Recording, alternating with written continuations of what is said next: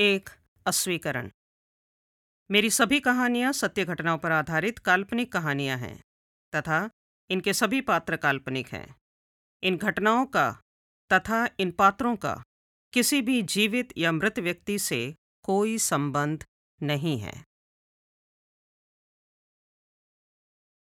मैं लिजी कुमार, आज की इस महफिल गुफ्तगु में फिर से आपको रूबरू करवाती हूँ एक नए आत्मबोध से। शनिवार की शाम मैं अक्सर अपने सेक्टर की मार्केट में आता हूँ। अपने बिल्लू अमृतसरी सोया चाप वाले भैया के पास सोया चाप खाने। सच बताएँ वीकेंड का मूड सेट हो जाता है। इतनी शानदार वैरायटीज़ ऑफ़ सोया चाप बनाते हैं ये भैया। इनके पास अफ़गानी है, इनके पास मलाई है अचारी है प्लेन है, तंदूरी है, न मालूम कितने वेरिएंट्स जितने वेरिएंट्स का नाम लीजिए, मुँह में पानी नहीं आता जनाब, मुँह में बाढ़ आ जाती है। बस सोया छाप खाने की ख्वाहिश दिल में लिए। स्पोर्ट्स शूज़ पहनकर शनिवार को मैं निकलता हूँ वॉक करने के लिए। और वॉक करने के बाद मैं सीधा बिल्लू भैया के यहाँ लैंड करता हूँ। वॉक का तो बहाना होता है। मकसद तो सिर्फ़ सोया चाप खाने का होता है। बिल्लू भैया के यहाँ मैं आज अचारी सोया चाप को एंजॉय कर रहा हूँ। तभी देखता हूँ सामने से गुप्ता अंकल जा रहे हैं। गुप्ता अंकल थोड़े से हैरान परेशान से नज़र आ रहे हैं। अपने आप में कुछ बड़बड़ा रहे हैं। चलिए, हम तो समीर हैं। बातचीत का मौका बिल्कुल नहीं छोड़ेंगे। आओ दोस्तों, मैं आज आपको अपने गुप्ता अंकल से मिलवाता हूँ। दोस्तों, आज की इस महफिल गुफ्तगु में मैं आपका स्वागत करता हूँ। अगर मैं आपको गुप्ता अंकल के बारे में बताऊँ तो हमारे गुप्ता अंकल एक सीनियर सिटीज़न हैं और यहाँ के सीनियर सिटीजन्स वेलफेयर क्लब के वाइस प्रेसिडेंट हैं। बहुत ही एक्टिव रहते हैं, समाज के लिए बहुत कुछ कर गुजरने की इनकी ख्वाहिश है। इनके अपने कोई बच्चे नहीं हैं और इन्होंने एक बेटी को अडॉप्ट किया था, गोद लिया था और फिर अभी कुछ मेरे अंदाजन कोई पाँच साल हुए कि उसकी उन्होंने शादी भी कर दी। आंटी को गुजरे हुए कई साल हो गए। तो गुप्ता अंकल अकेले रहते हैं तो अपना मैक्सिमम टाइम जितना उनके पास समय रहता है, वो कोशिश करते हैं कि वह उसको समाज सेवा में लगाएँ। और हमेशा कहते हैं, बेटा, मुझे इस दुनिया ने बहुत कुछ दिया है। तुम्हारी आंटी को देखो, कितनी जल्दी मुझे छोड़कर चली गई। मुझे भी जाना है। और हम सबको जाना है। और अपने यहाँ से जाने से पहले या फिर इससे पहले कि आप लोग मेरी विदाई करो बेटा, मुझे इस दुनिया के लिए, इस समाज के लिए कुछ करना है। मैंने फटाफट अपना सोया चाप ख़त्म किया, आधा चबाया, आधा स्वैलो किया और मैं भागता हुआ गुप्ता अंकल के पास पहुँचा। गुप्ता अंकल नमस्ते। ओहो, समीर, आराम से, दौड़ के मत आओ, धीरे, आराम से, गिर जाओगे। देखो, आराम से आराम से। हाँ गुप्ता अंकल नमस्ते। हाँ समीर, नमस्ते बेटा, नमस्ते, कैसे हो? हाँ अंकल, मैं अच्छा हूँ। आप कहाँ से आ रहे हो? बेटा, यहीं कम्युनिटी सेंटर से आ रहा हूँ। अच्छा कम्युनिटी सेंटर ओहो, आप लोगों की तो मीटिंग होती है ना कम्युनिटी सेंटर में? ये सीनियर सिटीजन्स क्लब की? हाँ हाँ। वहीं से आ रहा हूँ बेटा। क्या चल रहा है आजकल आपके क्लब में? क्या बताएँ? समीर, सच में लोगों को ना किसी चीज़ के लिए ना कन्विंस करना बड़ा मुश्किल है। लोग ना सुनने और समझने को तैयार नहीं हैं। पता है समीर बेटा, एक अजीब से ओहापो में रहता हूँ मैं। कोई सुनने को तैयार ही नहीं होता। और पता है ये जो सीनियर सिटीजन्स का जो हमारा क्लब होता है ना, इसमें एज ग्रुप बहुत बड़ा हो जाता है। जो 60 साल का है, वो भी रिटायर होकर क्लब में मौजूद है और जो 80 पिचासी साल का है, वह भी क्लब में मौजूद है। ईश्वर करे, इन सभी बुढ़ों को जो है लंबी उम्र मिले, लेकिन कम से कम दिमाग से तो काम करें। सच में, मैं हैरान रहता हूँ, ये लोग रिटायर होके खामा खामे घर बैठे रहते हैं। घर के लोगों को तंग करते हैं, उसके बाद जब क्लब में आते तो यहाँ आकर हम जैसे लोगों को तंग करते हैं। कोई काम नहीं है। क्या हुआ गुप्ता अंकल? बताइए ना। आप तो बहुत ज़्यादा नाराज़ दिख रहे हैं। हाँ हाँ नाराज़ हूँ ना बेटा। अच्छा देखो, अब जैसे दिवाली मेला आ रहा है, ठीक है? अब दिवाली मेले के लिए पूरा अरेंजमेंट करना है। अब इस अरेंजमेंट में फंड्स लगेंगे, ठीक है? फंड्स भी लगेंगे, हमको मैन पावर भी चाहिए पूरा प्रोग्राम तैयार होगा, बच्चों के प्रोग्राम्स होंगे, बड़ों के प्रोग्राम्स होंगे, पूरे कार्यक्रम की सारी तैयारी करनी है। मेला लगेगा साथ में, और ये एक दिन का अफेयर नहीं होता, ये हमारे यहाँ तीन दिन चलता है दिवाली मेला। हाँ हाँ अंकल, मैं तो हर साल जाता हूँ। वो जो, आप जो बनारसी पान वाले को जो बुलाते हो ना, मैं हर साल उसके हाथ के पान खाने आता हूँ। सच में बहुत बढ़िया बनाता है। अंकल, इस बार भी आप उसी को बुलाओगे ना? हाँ ज़मीर, चिंता मत करो। बुलाएँगे बुलाएँगे, उसी को बुलाएँगे। अच्छा हाँ आप कुछ कह रहे थे, अंकल। हाँ ज़मीर, उन लोगों को ना कन्विंस करना बड़ा मुश्किल होता है। बहुत ज़्यादा ईगो क्लैश है इन लोगों के बीच में।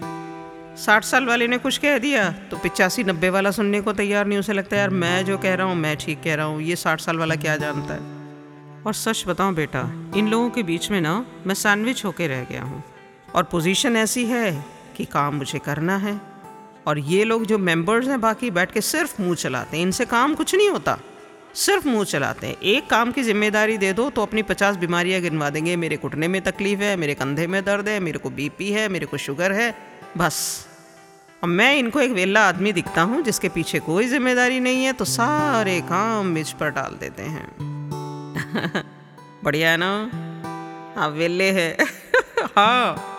समीर, अब तुम भी मेरी टांग खींच लो। नहीं नहीं नहीं, गुप्ता अंकल, ऐसी बात नहीं है। अच्छा बताइए, क्या चल रहा है? बस यही, हर मीटिंग में बैठता हूँ, एक वहाँ से चीखता है, दूसरा कहीं और से चीखता है, सब मिल के चीखते हैं, फिर मैं खड़ा हो जाता हूँ, मैं कहता, बस जी, बस, मैं निकल रहा हूँ। तो एक काम कर सकते हैं अंकल हम। बताओ बताओ, क्या कर सकते हैं? अंकल, अभी आपने बोला कि आप लोगों को कन्विंस नहीं कर पा रहे हैं। पता है अंकल, ज़्यादा बड़ी बात तो मैं कहूँगा नहीं लेकिन जितना मैंने सीखा है समझा है ज़िंदगी ने जितना आ, मुझे सामने से दर्शाया है उन चीज़ों से मैं एक बात समझ पाया हूँ कि हम किसी को कन्विंस नहीं कर सकते। जब तक सामने वाले शख्स के अंदर से वह बात नहीं आती है तब तक कोई काम नहीं हो सकता। हमें लगता है कि हम बार बार बार बार बोल के एक ही बात को दस तरीके से पचास बार बोलकर भी हम उसको कन्विंस नहीं कर पा रहे। वो क्यों होगा? वो क्यों हमारी बात मानेगा? हम अपनी तरफ़ से हर तरह का लॉजिक देने की कोशिश करते हैं, लेकिन वो तब भी कन्विंस नहीं होता है। हम किसी को कन्विंस नहीं कर सकते हैं। और अगर किसी तरीके से अगर हमने उसको कन्विंस कर भी लिया तो उसका उस तरीके से कन्विंस होकर काम करना अच्छे रिजल्ट्स नहीं देता है। और मैं हमेशा एक बात में बिलीव करता हूँ, और वह यह है you can not influence people you can not make people do things हम किसी को इन्फ्लुएंस नहीं कर सकते, हम किसी से उनसे ज़बरदस्ती काम नहीं करवा सकते। अच्छा बताओ, फिर और क्या तरीका है जिस तरीके से मैं इन लोगों को मैं समझा पाऊँ कि मैं क्या प्लान कर रहा हूँ? क्योंकि मुझे लगता है बेटा, ये ना एक मिशन इम्पॉसिबल सा हो गया है। लोग जो हैं टेक्निकली चैलेंज भी हैं, अब ये लेटेस्ट स्मार्टफ़ोन इन सब के बच्चों ने पता है, बढ़िया से बढ़िया, महँगे से महँगे फ़ोन इनके हाथ में दे रखे हैं। लेकिन इन अंकल्स को जो है ना फ़ोन चलाने नहीं आते और they are not ready to work also so अब ऐसी सिचुएशन में मैं क्या करूँ? मुझे तो यही दिख रहा है कि रिज़ल्ट्स मेरे कंट्रोल में तो बिल्कुल ही नहीं है। और रिज़ल्ट मेरा अल्टीमेट मुझे ये चाहिए कि एक शानदार दिवाली मेला लगना है जो तीन दिन तक चलेगा और उसमें ये ये सामान होने चाहिए और इस तरीके से पूरा सिस्टम बनना चाहिए। अच्छा ठीक है अंकल मैं अपनी बात कह सकता हूँ, मैं उनसे अपनी फीलिंग्स बता सकता हूँ, मैं उनको अपने इमोशंस बता सकता हूँ और मैं क्या एक्शन लेकर उन चीज़ों को अचीव करने वाला हूँ, ये मैं उनको बता सकता हूँ। बिल्कुल ठीक कह रहे हैं अंकल आप। फिर क्या होता है? फिर वही होता है, ढाक के तीन पात, आपस में बहस करते हैं, फिर उनका ईगो क्लैश होता है, फिर आधे लोग बैठे रहते हैं, आधे लोग रूम से वॉकआउट कर जाते हैं और वही का वही मैं अटका रह जाता हूँ। ओके ये जानकर सच बताऊँ गुप्ता अंकल, मुझे बहुत अच्छा लगा कि आप कितने स्मार्टली जो है ना अपना स्मार्टफ़ोन चला पाते हैं। और मैंने देखा है अक्सर आप गार्डन में अपना लैपटॉप लेकर बैठे होते हैं और काम कर रहे होते हैं, मुझे बहुत अच्छा लगता है। और, ये आपकी जो ज़िंदगी के प्रति जो आपको इतना जो प्यार है, सच बताऊँ अंकल, बहुत कुछ सीखता हूँ मैं आपसे। मतलब खुद में आप भी जो हैं, आपकी उम्र, जहाँ तक मैं अंदाज़ा लगाऊँ, आप करीब सेवेंटी फाइव? हाँ हाँ सेवेंटी फाइव का हूँ मैं। हाँ अभी भी आप एक आज के युवा की तरह इतने शानदार तरीके से अपना लैपटॉप, फ़ोन सब कुछ चला लेते हैं। बहुत अच्छा लगता है, अंकल।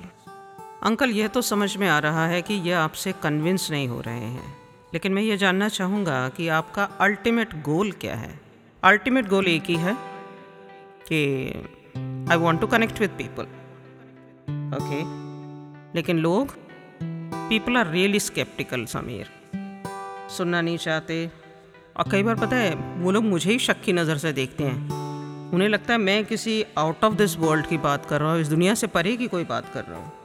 और वो मेरी जो इंटेंशन है इसके पीछे, उस इंटेंशन को समझ नहीं पाते हैं। बतियाते बतियाते, न मालूम मैं और गुप्ता अंकल कहाँ से कहाँ को चल पड़े।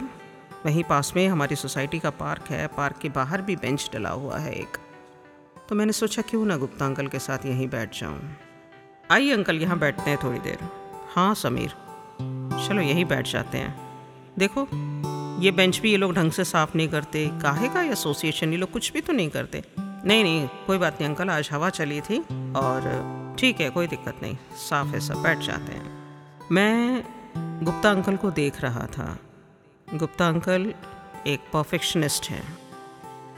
गुप्ता अंकल सफ़ाई के पीछे बहुत ज़्यादा दीवाने हैं। सच बताएँ, हमारे घर में जब हम अपने घर के बड़े बुज़ुर्गों को देखते हैं, जो हमारे पीछे पड़े रहते हैं, तुम्हारी किताब यहाँ पड़ी रहती है, तुम्हारा लैपटॉप यहाँ पड़ा रहता है, तुम अपने शूज़ ढंग से नहीं रखते हो, क्या तुम सारा दिन फैला के रखते हो? तो हमें लगता है, यार, ये लोग ना बुढ़ापे में सनकी हो गए हैं। लेकिन आज गुप्ता अंकल से बात करके मुझे अच्छा लग रहा है, ऐसा नहीं है कि ये सनक है, ये हमारी ज़रूरत है। सफ़ाई हमारी ज़रूरत है, लाइफ में डिसिप्लिन होना हमारी ज़रूरत है। कुदरत भी तो अपने ही तौर तरीके से काम करती है और कुदरत का अपना एक डिसिप्लिन बना हुआ है। सूरज को उगना है तो उगना है, सूरज को ढलना है तो ढलना है। सुबह होनी है, शाम होनी है, एक जन्म होना है, एक मृत्यु होनी है, उसके बीच का जो पैकेज है वो भी चलेगा और यह सब अपने निर्धारित समय अनुसार चलते हैं। गुप्ता अंकल बार बार अपना फ़ोन उठाकर उसे चेक कर रहे थे। क्या हुआ अंकल? आप बार बार फ़ोन देख रहे हैं? हाँ बेटा, अब ये देखो ना लोग व्हाट्सएप पे शोर मचा रखा है इन लोगों ने। कोई कुछ कह रहा है, कोई कुछ कह रहा है। अभी देखना, थोड़ी देर में जब किसी को रिस्पॉन्स नहीं जाएगा ना मेरा तो ये लोग एक दूसरे से लड़ पड़ेंगे और फिर पूरा सन्नाटा छा जाएगा ग्रुप में। कोई बात नहीं अंकल। अच्छा मुझे बात बताओ। ये आपकी डायरी में एक एक्स्ट्रा पेज मिल जाएगा मुझे? हाँ हाँ ये लो। गुप्ता अंकल ने बड़े ही चाव से उसमें से एक पेज निकाल कर मेरे हाथ में दिया। अंकल, मुझे पेन भी चाहिए। हाँ हाँ ये लो। अच्छा अंकल अब देखो, मैं दो कॉलम्स बना रहा हूँ। एक कॉलम में सारी प्रॉब्लम्स लिखिए आप, और दूसरे कॉलम में जो आपके लिए पॉसिबल सॉल्यूशंस हैं, वो लिखिए। ठीक है, समीर, करता हूँ। मैं वहाँ बैठकर आते जाते लोगों को देखता रहा। हल्की ठंडी हवा चल पड़ी थी। मानसून का महीना है, कुछ बादल छाए हुए हैं आसमां पर, लेकिन बरसने वाले नज़र नहीं आते। लेकिन ये जो हवा चल पड़ी है, यह एक सुकून दे रही है और आज गुप्ता अंकल के साथ बैठा हूँ। दोस्तों, यहाँ पर मैं गुप्ता अंकल के साथ जो डिस्कवर करने जा रहा हूँ, जो खोजने जा रहा हूँ, यह खोज हम सबको करनी होती है। हम सब की ज़िंदगी में कुछ ऐसे सवाल होते हैं जिनके हमें जवाब नहीं मिलते हैं।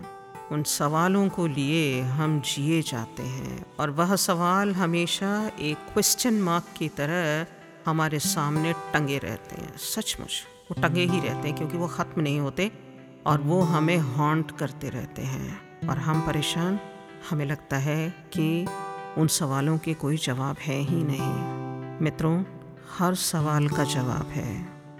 सिर्फ़ एक ही काम करना है कि उस सवाल से खुद को अलग करना है। अलग करके आप एक तरफ़ सवाल रखिए और एक तरफ़ खुद हो जाइए। और फिर जब आप एक थर्ड पर्सन बनकर जब आप उस सवाल को देखते हैं, तब आपको उस सवाल का जवाब मिलता है क्योंकि वह सवाल फिर आप अपने अंतर मन से करते हैं, खुद से सवाल करते हैं। अंग्रेज़ी में कहते हैं ना dive deep within yes उस डाइविंग की ज़रूरत होती है। और जब एक बार जब हम खुद से सवाल करना शुरू कर देते हैं, तब हमारे पास खुद से ही जवाब भी आ जाते हैं। किसी बाहरी फैक्टर को यहाँ पर काम करने की कोई ज़रूरत नहीं। यह हमारी अपनी ज़िंदगी है। यह हमारे अपने सवाल हैं। और इन सवालों का जवाब भी हमारे अंदर ही निहित है। अब देखिए, गुप्ता अंकल कैसे अपनी समस्याओं का और समाधानों पर विचार करेंगे मेरे साथ। हाँ गुप्ता अंकल, लिस्ट तैयार हो गई? हाँ बेटा, पता है, प्रॉब्लम्स तो बहुत सारी हैं यार। सॉल्यूशंस नहीं समझ पा रहा हूँ। कोई बात नहीं अंकल, टाइम ले लो आप। हाँ ठीक है ठीक है। गुप्ता अंकल फिर लिखने में मसरूफ़ हो गए। हाँ तो दोस्तों में कहा था dive deep within yes we all are in a balloon of problems okay if we puncture the balloon we are gonna die because there is no air for us then. So, what we prefer, we all prefer to live with that balloon. हमें लगता है उस balloon के अंदर जो हवा है वह हवा हमें ज़िंदा रखेगी ऐसा नहीं है वह हवा कुछ ही समय बाद हमें चोक करना शुरू कर देती है और हम मर जाते हैं हमें ऐसी घुटन भरी ज़िंदगी नहीं जीनी है, हमें एक स्वच्छंद ज़िंदगी जीनी है, एक आज़ाद ज़िंदगी जीनी है और आज़ाद ज़िंदगी जीने के लिए सबसे आसान तरीका यह है कि सारी परेशानियों से खुद को अलग किया जाए। और अलग करने का तरीका? खुद से सवाल करें, जवाब अपने आप मिलेंगे। ओके हो गया। ये लो समीर, हो गया। ओके। अच्छा आपने प्रॉब्लम्स लिखी आठ। ओके आठ आठ। हाँ जी, आठ प्रॉब्लम्स हैं। सॉल्यूशंस हाँ फ़र्स्ट का तो यार ये सोल्यूशन हो सकता है। अच्छा अच्छा अच्छा मनी मनी एक फैक्टर है आपका। ओके मनी फैक्टर कैसे आपके लिए ज़्यादा इतना प्रॉब्लम है? वो बेटा फंड्स का ना, वो लोग एक फिक्स्ड अमाउंट रखते हैं। उससे बाहर मुझे जाने नहीं देते। अच्छा तो आपको क्या लगता है कि उससे बाहर का खर्चा होगा? हाँ बेटा, उससे बाहर का खर्चा होगा। वो तो ठीक है, फिर उनसे बात करी जाए। महँगाई भी तो बढ़ गई है। हाँ समीर तो फिर एक काम करता हूँ मैं। हाँ तो आप ये देखिए मनी आप कैसे कैसे ले सकते हैं। फाइन पहली चीज़ जो आपके पास फंड्स अवेलेबल हैं, आप उस पर काम करेंगे। दूसरा काम, आपके अगर कहीं बाहर पेमेंट्स आपके क्लब के कहीं बाहर पेमेंट्स पड़े हैं, वहाँ से कलेक्शन करना है, वहाँ से पैसा आ जाएगा। तीसरा पॉइंट आपको किसी को भी पैसों के लिए कन्विंस नहीं करना है, क्योंकि लोग कन्विंस होकर काम नहीं करते हैं आउटपुट नहीं दे पाते हैं। उन्हें आपको प्रॉब्लम्स बतानी है। आपके पास जो ऑल्टरनेट सोल्यूशन है, आपको वो डिस्कस करना है। हाँ Sameer. I think it should come from them yes this is what I am trying to tell you Gupta uncle let it come from them उनकी तरफ़ से आने दीजिए। आप कन्विंस करने चलेंगे तो उन्हें लगेगा कि आपका कहीं ना कोई स्वार्थ है। यही तो यही तो समीर, उन्हें लगता है कि मेरा अपना कोई स्वार्थ है। छोड़िए लोग तब तक आपसे कनेक्ट नहीं होते हैं, जब तक उन्हें आपकी ज़रूरत नहीं होती है। ये हर रिश्ते में है। और आप तो अपना हंड्रेड परसेंट दिए बैठे हैं इस क्लब को। आप घर में देखिए भाई बहन का रिश्ता है पति पत्नी का रिश्ता है माता पिता और बच्चों का रिश्ता है। कोई किसी के पास तब तक नहीं पहुँचता जब तक किसी को किसी तरह की कोई ज़रूरत नहीं होती।